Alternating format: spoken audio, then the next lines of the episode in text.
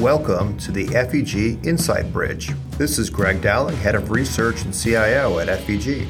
This show spans global markets and institutional investments through conversations with some of the world's leading investment, economic, and philanthropic minds to provide insight on how institutional investors can survive and even thrive in the world of markets and finance. As we all stay home to do our part to flatten the curve, our current series, Dallas on Download, highlights speakers who are originally going to be featured at our Dallas Investment Symposium. That was canceled due to the coronavirus. This limited series will offer insights across a variety of asset classes and styles, including energy markets, credit markets, value investing, and biotech. For today's show, our guest speaker, Staley Cates of Southeastern Asset Management, is a big music fan and a native of Memphis, Tennessee. Therefore, I could not think of a better title for today's podcast than the old Elvis song, Steamroller Blues, especially when talking about fundamental active management and value investing. All right, big FEG welcome to Staley Cates of Southeastern Asset Management. Staley, thanks for joining us today. If, if you wouldn't mind, if you could introduce yourself and Southeastern as we start. Sure. Well, Greg, thanks a lot for having me and indirectly us. I am vice chairman, which means pretty much nothing, uh, of Southeastern Asset Management. And we're also, we manage the Longleaf Partners Mutual Fund. So some clients know us as Southeastern and some as Longleaf. I've been here 34 years, and the firm was founded 45 years ago. We are a, uh, an all equity shop as you know, we're in the value camp, which I guess the best way to explain our own cut at that would be a Benjamin Graham mindset of how you look at Mr. Market and how you try to take advantage of that. And we'll, of course, talk about that more later. If you looked at our most descriptive terms, we talk about being long term and concentrated and engaged. Those mostly speak for themselves. I think the long term part is super rare these days in terms of measured holding periods and how people come with, with a horizon, how they approach the work. That seems to be more and more rare. Uh, we are concentrated, and our engaged adjective is really about just treating these businesses like we own them ourselves and trying to be good stewards and good owners and active participants in the process. Our most important feature would be our alignment. We think this is the best in the industry, at least we don't know of a better version, but that is ever since we've been formed and especially ever since we had the mutual funds as a vehicle, we require all employees, not even just the investment people, but all employees to do all of their equity investing in our own funds. That does not mean we will be right or great, but it means we are properly aligned and it's it's going to hurt us first if we do a poor job. And so what that has meant over that many years of compounding and doing that is that we as a shareholder group, including our foundations, we are our largest shareholders. So we come at this as principals, not agents. That kind of that colors everything we do. Alignment is important, definitely. Hey Staley, thanks for that introduction. And in your introduction, you had said that you all have been around since the 1970s. So that means you've seen a lot of different market environments. I think we'd be remiss if we didn't ask you just given on when this is recorded during a pandemic, to compare and contrast this current environment to other environments that Southeastern has invested through? Well, uh, you know, I guess starting with the least analogous, I mean, I think of the the crash of '87 was kind of up there in terms of speed with this one, but in no other way. There was not an economic problem. There was obviously not a pandemic and it was the reverse of earnings yields and bond yields. You know, earnings yields were half of bond yields. That was way out of whack. That got co- corrected. That's the opposite of today's situation. I think, and, and, it, and being master of the bleeding obvious, I think, you know, the speed part is unprecedented. The pandemic driven part feels unprecedented in the US, but it's really not in Asia. We've had, including Ken, who runs our Asian office, you know, we've had some of our principals live through SARS and MERS, and so there are some precedents on that, even though it did nothing like the market destruction this is doing. And then past that, I think I would take a combo of some of these different crashes. I mean, the the internet bubble obviously featured this narrow tech leadership, although I, you know, I, I don't think the valuations are as crazy on some of the big tech things now as they might have been in the internet bubble. But there's definitely a a common feel on that, including versus value. Then on on, on GFC, you know that feels a little bit similar in some of this financial madness. I mean, every day there are government and Fed headlines about stimulus and free money and all the stuff that we did, you know, that QE stuff started that's also not quite as bad. I mean, like at, at that point, we would talk to CFOs every day who couldn't get their cash; it was locked up, and y'all and we would have clients who were like, you know, we're going to 25% cash, even if we're a long time and long term endowment, and all kind of. I think that financial craziness might have been a bit worse in GFC, but you do see some of this now, and we do have a lot of conversations with CFOs. Do get into things like tell us about your daily liquidity and are we safe on that? You know, conversations you didn't have to have at other times, even in corrections or pullbacks. I guess the last thing on this would be that another kind of unique feature has been that the leaders going into this, which had created this whole growth versus value thing and even fed the active versus passive thing, their leadership has been maintained. Nothing's really changed. If anything, it's torqued it up a notch such that the value gap that we'll talk about more is still there.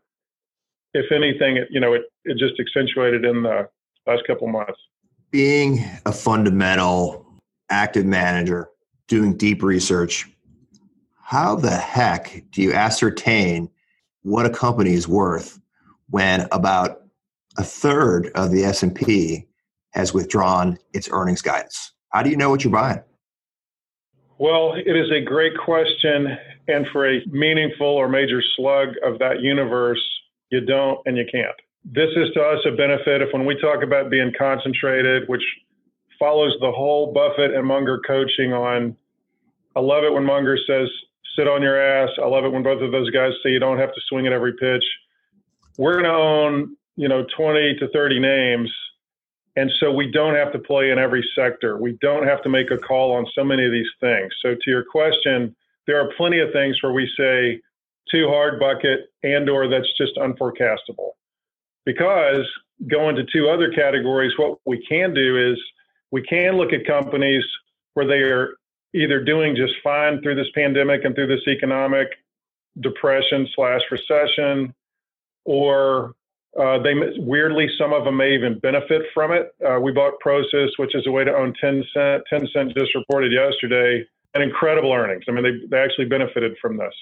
Obviously, those are rare birds, but some of those are out there where that's category one of they're fine, you know, and, and, and your analysis is more business as usual.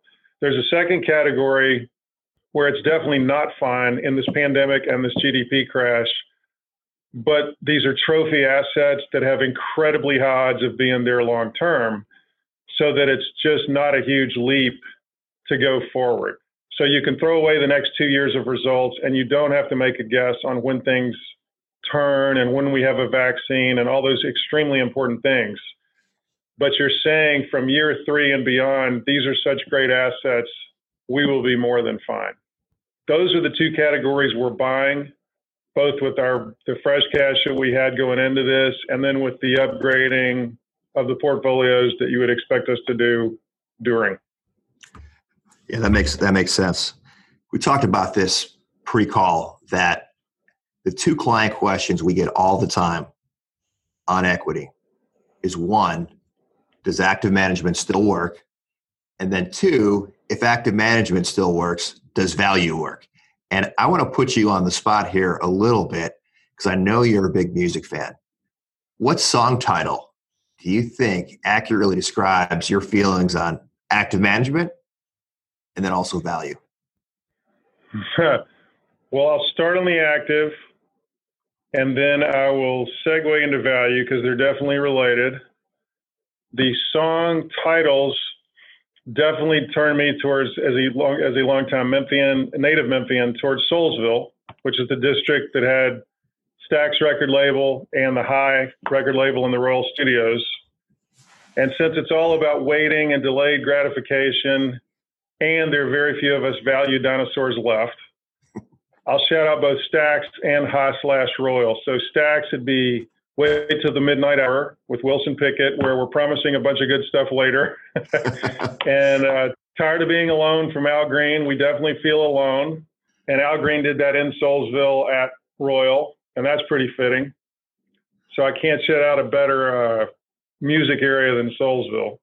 I like um, it. I like so start starting with the active, and I will not sing a song here for the just for the mercy of your clients. Yeah, please don't. Um, I guess the first thing is, of course, we'll talk our own book here on active, but I would actually start saying there's definitely a role for passive. So everything I say will be in the context of there's a good balance of those things. You know, not trying to be uh, the zealot about active. But on the passive part, John Bogle was a patron saint of our business. He's actually a very good friend to our firm, even though we had different investing religions. Our principles on shareholder alignment were very similar on governance, all that stuff that everyone you know would agree matters. But where we would have disagreed with him is is even he would have said as the as the as the leader of all passive, you know, even he said there's a time when it could go too far and be unhealthy, but he pegged where indexation was indexation was at like mid 40s or something in the 40s. We would submit, and y'all would have better data on this than we would, but we would submit it's gone way beyond that because that doesn't count ETFs that are functioning as in index, you know, surrogates. Uh, that doesn't count, especially shadow indexers. If a money manager has a super low active share and they have over 100 stocks, they're just trying to keep the fee, and that is a shadow index. So, like, we would submit that this passive and indexing thing has gone way further than the advocates say, and that has just meant that many more people buying without any regard to what they're paying for that or why. It's just mindless. Uh, you know, Jim Grant had great stuff on mindless buying and, and how that's happened. That's that's just enormous. So then um, part of this existential active versus passive is active has, of course, underperformed, even though it's done that historically.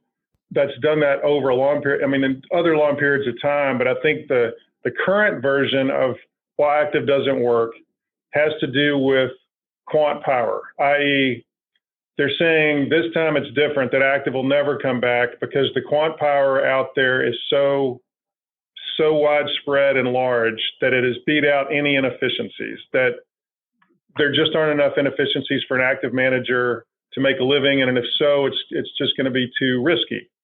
So taking that further, a couple of things about the quant power. One would be that just like the weather forecast that we all rely on, the quant power has meant that the next few days and maybe the next week are incredibly on target in the forecasting because of what science and the math can do.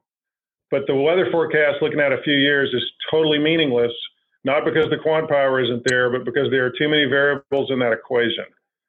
So the same thing applies to investing. The, the quant power, the research that, that we see and, and, and often use, that usually has to do with an edge in this quarter, maybe this year, but that is still short term stuff like the weather forecast. It does not help the three year forecast such that every name we have is going to have an arbitrage of short term versus long term.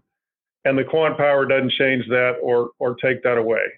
And then another thing about this that's really timely in the pandemic is there are so many incredibly interesting examples during the pandemic of crazy events that show that fear and greed have not disappeared, even with the quant power and the clinical statistical analysis that's out there.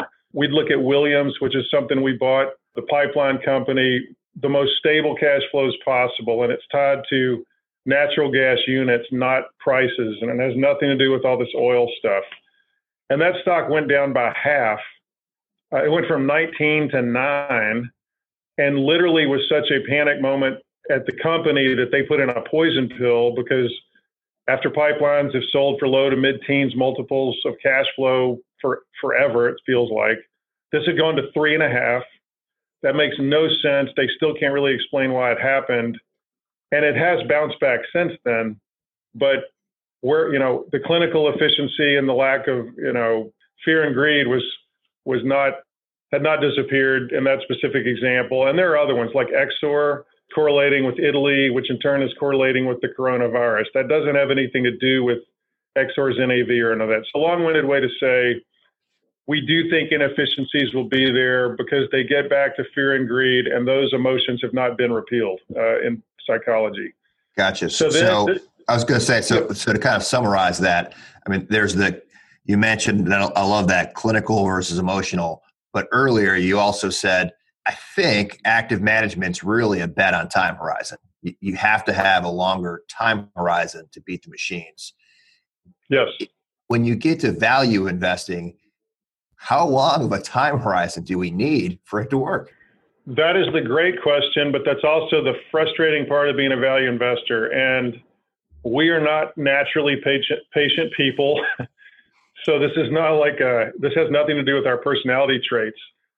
But the question can't be answered, which is why it does require patience. You never know how you'll get paid. The payoff patterns, again, you guys would have the better data, but it's something of the ilk of 90% of your payoffs happen in like 10% of the trading days. That's just what it is. If you could, if you knew what the catalyst would be and how you'd get paid, it wouldn't be a 50 cent dollar. You can't have it both ways.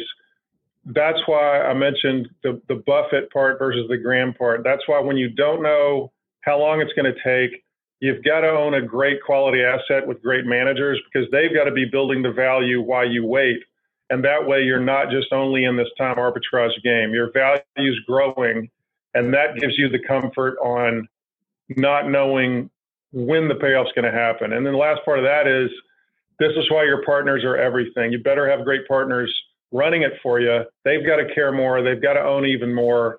They will figure out what those catalysts are and how to get you paid.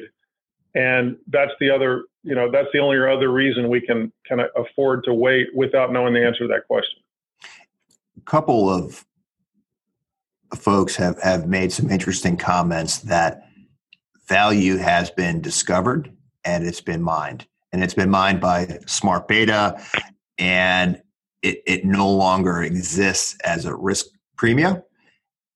And there's others who will talk about metrics and that value does not include intangibles. The economy's changed. We've moved to big tech and basically this time it's different.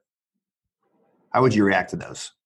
Well, first off, those questions are are those are eternal. I mean, those those questions do come around every day or so, and the growth versus value questions are always there. So my answer here is not uh, it's not original, and it's something we've talked about in other cycles. But the first would be kind of a false distinction between growth and value, in that to do what I described, to buy a great company, especially because this is all of our own money. We don't have other ways to diversify.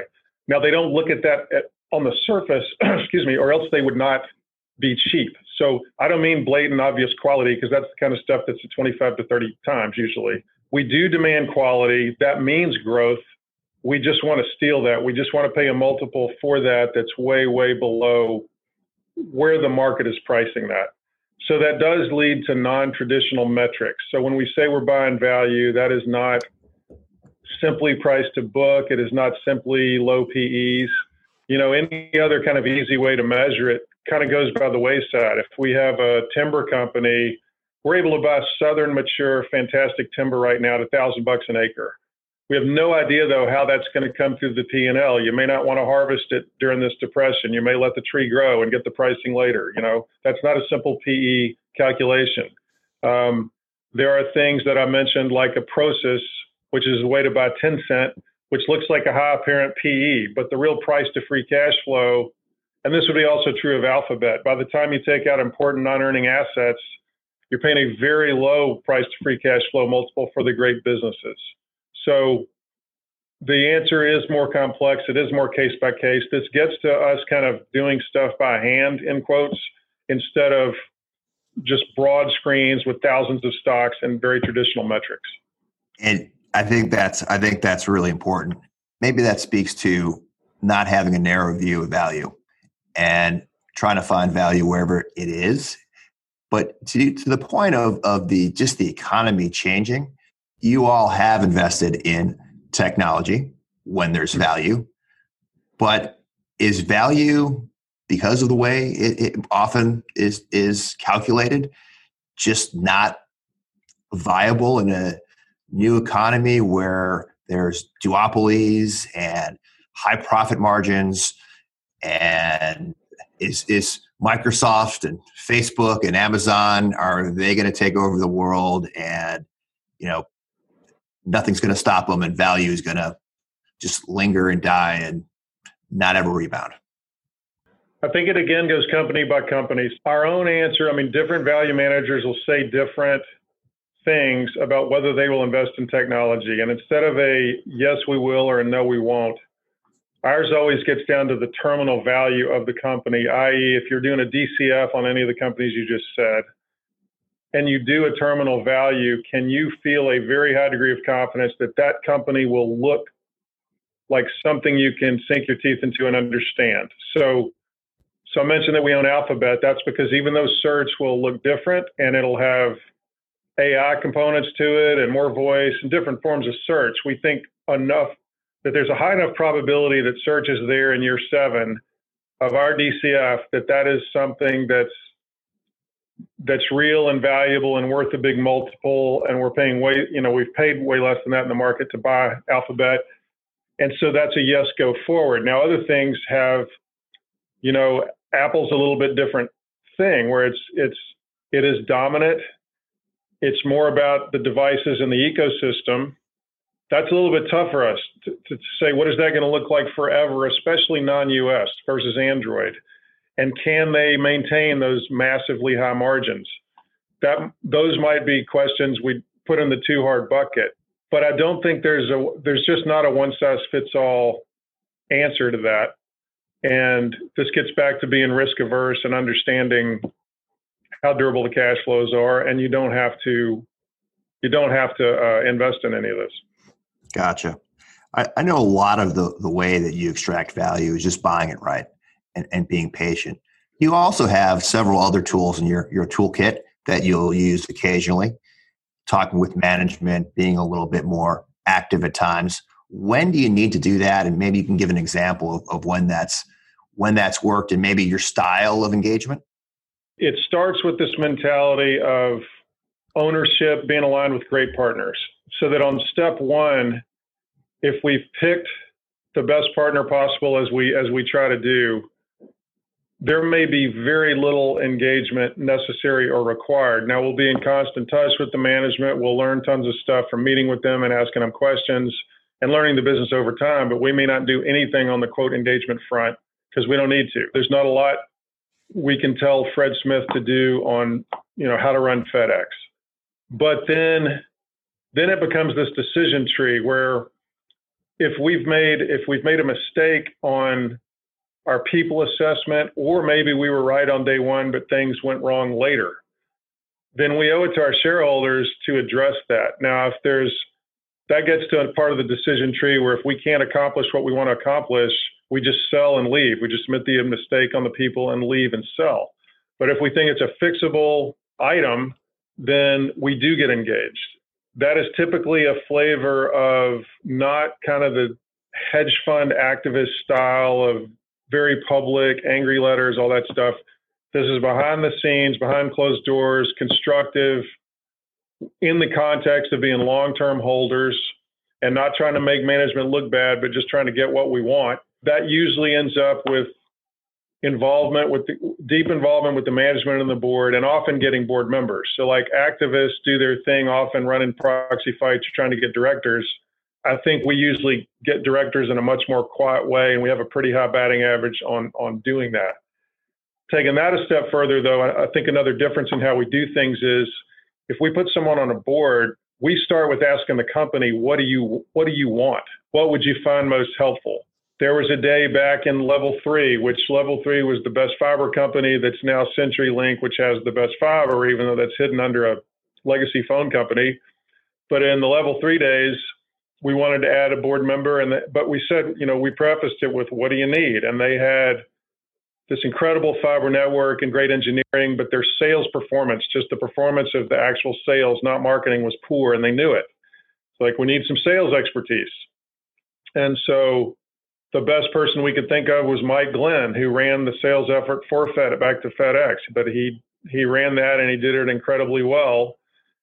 And FedEx is all about physical networks. Level three and CenturyLink are about fiber networks. So Mike made a ton of sense. Took that board seat and happily now has just is about to become the chairman actually uh, at CenturyLink. But that that's different than a lot of activists will put on their own attack dogs on the board and that's really to serve them. That also ties up your trading, that limits your flexibility because you're then subject to the same trading rules. So that's just for a lot of reasons not how we would go at it. Gotcha. That makes that makes a lot of sense.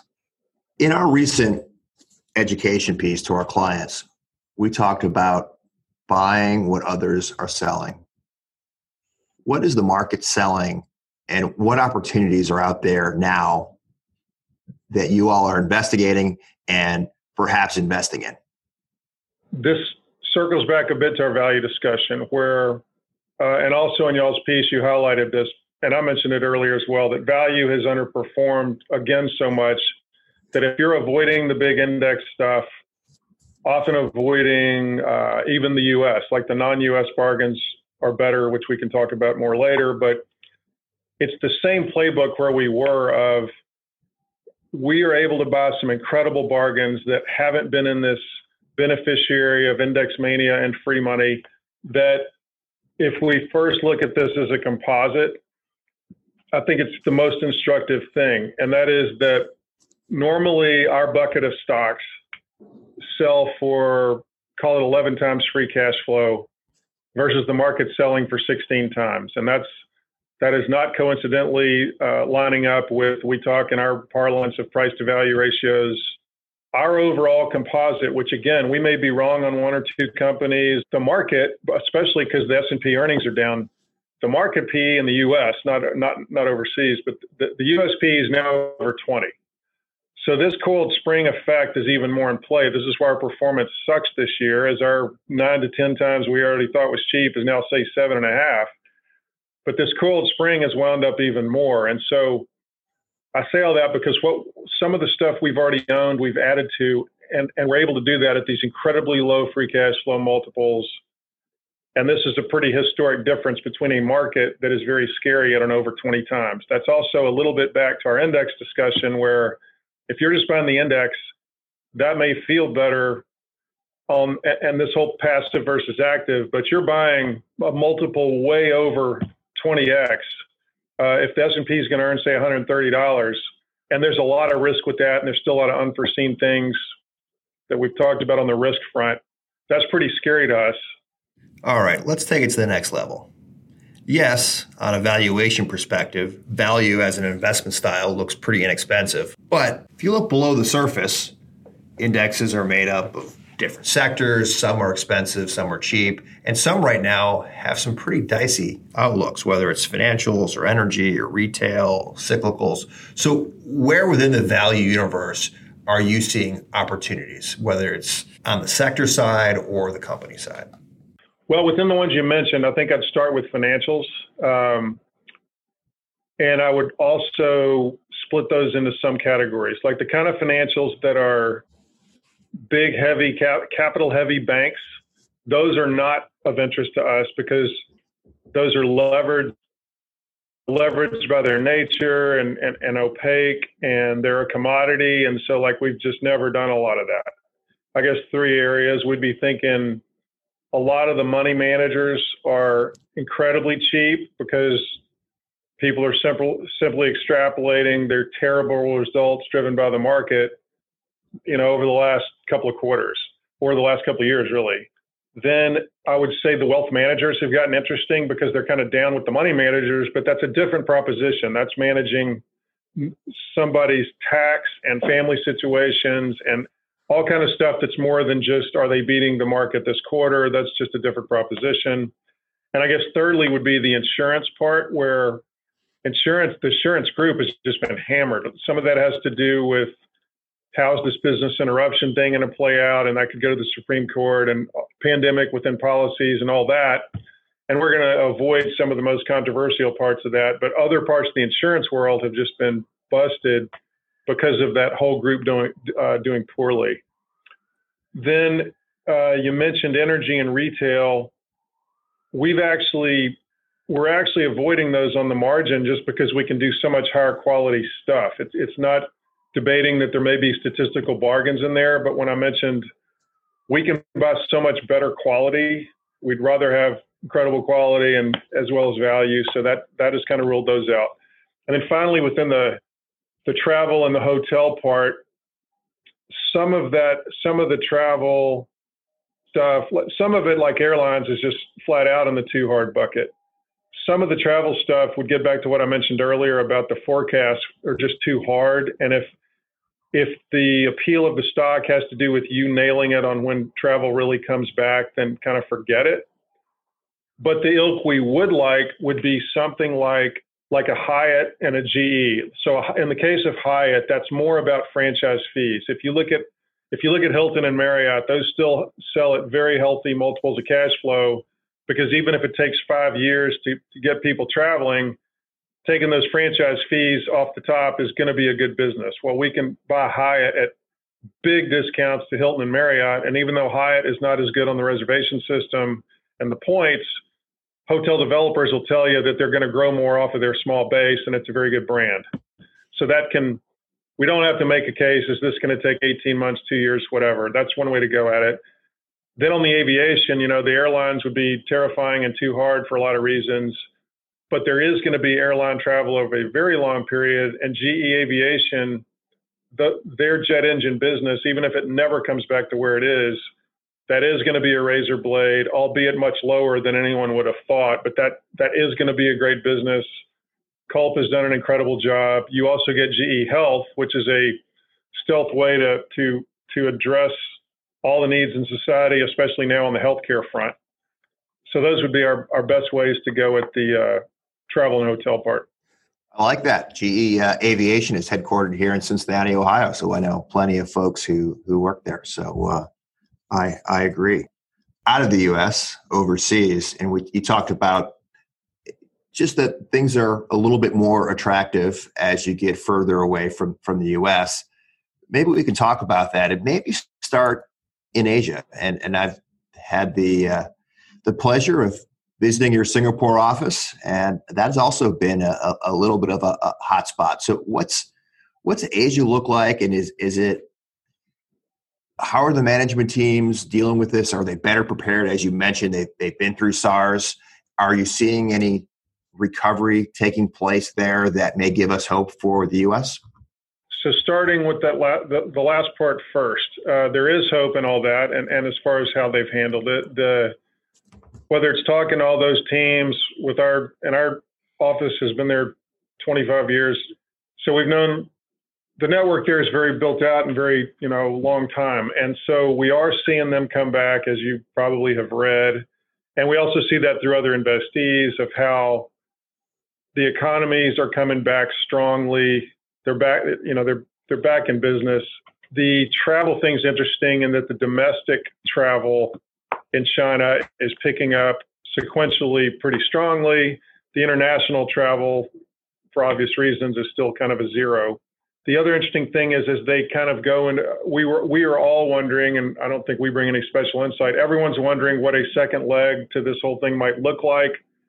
So it's interesting to note that in their case, even though you read about the second wave and they're locking some stuff back down, that that's really on a, a very small number of cases. So there will still be brush fires, there will still be re-lockdowns and stuff like that. But when people are talking about a W, it's not like the right side of the W has been so far, at least, anything like the left side of it.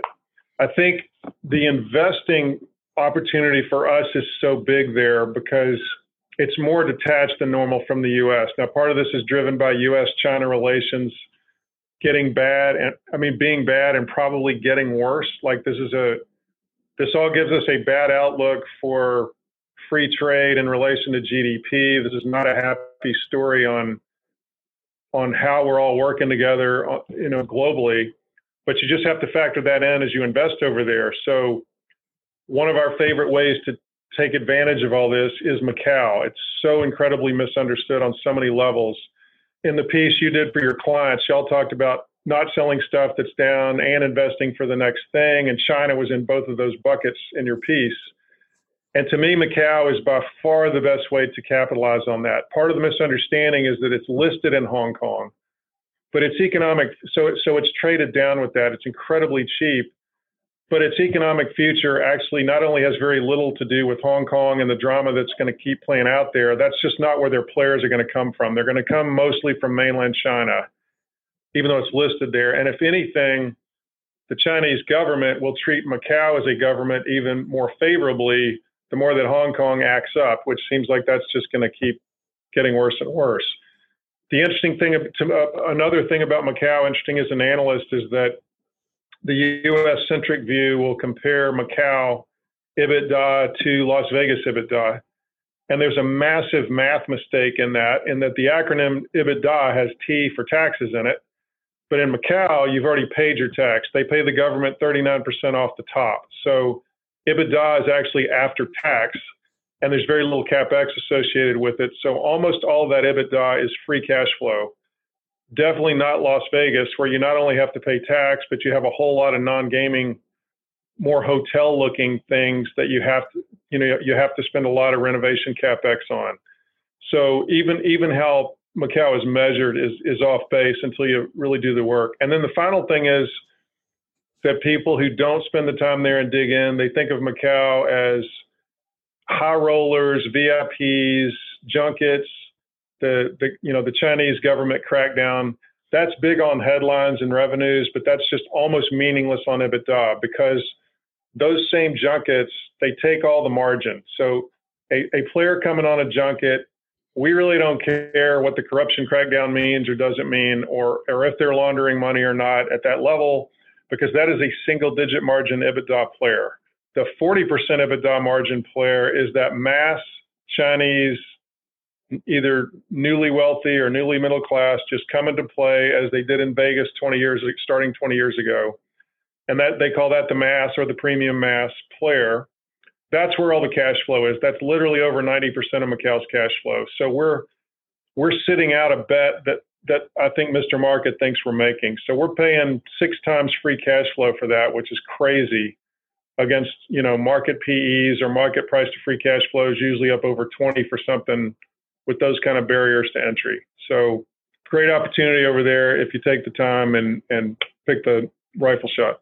Yeah, I've actually been to Macau and I've, I've seen that mass consumer, and there's just a heck of a lot more of them than than those high rollers. They come over by boat and now by car, and th- th- that's that's where they they make their money, and not just yep. the one or two whales that that come over. So uh, that's yep. that's pretty interesting. What um, if we go to Europe? What, what's is there anything to do in, in Europe? Europe's maybe a kind of the, the biggest mess here, and they they also have political issues what is the future of Europe? Although they have great companies, are they investable and there, is there visibility? Well, there's so many parts of that, as you know. Like you've got, um, if you start in the north, you've got Brexit adding on even more to all the chaos. That did throw us an opportunity in the form of Domino's UK, which is extremely interesting because on the Domino's part, pizza, of course, brings to mind it's it's fine during the pandemic, but more specifically to that name, the the multiple we're paying for, for a really good franchise in London is franchisor in London is incredibly less than where Domino's trades and all of its other pieces. So that that was kind of a specific opportunity up there. More to the continent, to the macro part of the question, you're exactly right on it. It's it's suffering more now. It's getting worse before it gets better. We see that through various investee feedback, ranging from shipments to bearings companies to chemical companies. It's getting worse, like now still. That's a bit scary, and there's there are more things to sit out there. And yet, uh, one of our biggest positions and one of our biggest opportunities in our global fund is Exor, which I mentioned earlier. Exor suffers from two Italy related things. Most importantly, is coronavirus. So, Italy was one of the biggest victims. So as its market traded down on its daily coronavirus news, so did Exor, which has the incredible Italian heritage, but that's really just not what its NAV is about. And then secondly, to the point of your question, uh, there's always worry of Southern Europe unraveling first within an EU, any kind of EU malfunction. So you'll see Spain and Italy also, you know, often trade down when there are worries about all things euro or EU, and Exor suffers that as well. But but its main businesses, ranging from Ferrari globally to CNH, which is agriculture in the U.S. and Latin America, you know, these are great assets that are fantastically valuable long term, and they don't have anything to do with Italy or Southern Europe, or I should say they have very little to do with those things.